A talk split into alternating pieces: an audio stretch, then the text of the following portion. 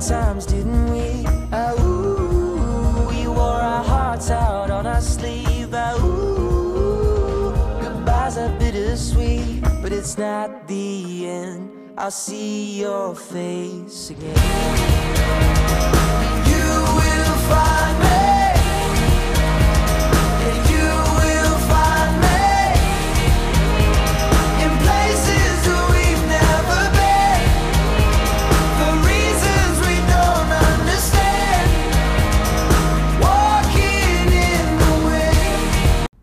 made it to Eumaeus. What I've decided at this point is my favorite chapter. I think I would rank Eumaeus 1, Circe 2, and Hades 3. Then maybe Nausicaa. But let's just focus on Eumaeus for this one. What I really love about this episode is you finally see Bloom hoping for the future rather than lamenting his past. The end of the chapter in particular shows just how high his hopes can be. This excerpt is in that long passage when he is thinking about what if Stephen lives as my son almost? He can become famous, he can educate me and Molly, everything will be great. This is what he says.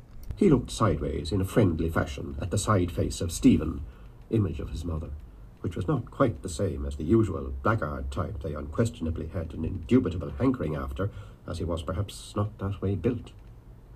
Still, supposing he had his father's gift, as he more than suspected, it opened up new vistas in his mind, such as Lady Fingall's Irish Industries concert on the preceding Monday, and aristocracy in general. Yes, beyond a shadow of a doubt, he could, with all the cards in his hand, and he had a capital opening, to make a name for himself and win a high place in the city's esteem.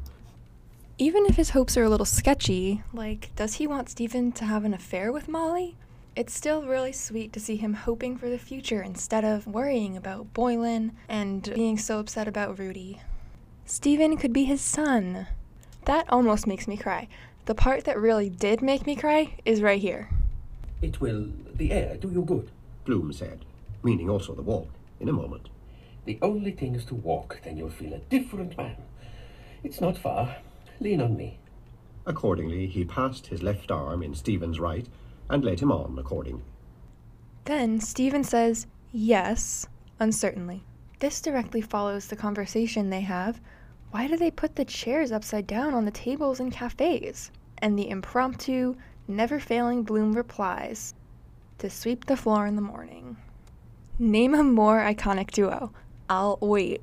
At this point, I'm basically just assembling all the moments I found cute and sweet in this chapter, which are the moments that make it my favorite. I explained in the beginning, I love things that are cute, rom coms, romantic, in the capital R sense. The portrayal of this father son relationship, when they're not really father and son, proves that there can be positive masculine relationships that have we seen it so far in this book? I am not sure about that. I really hope it works out for them. That would be so sweet. Bloom really got me with his whole imagination for their future, though I'm not sold on the Stephen and Molly thing. I think Stephen could be a really cute family friend, and I hope that happens. I have a sad modernist feeling it doesn't, but I hope it does.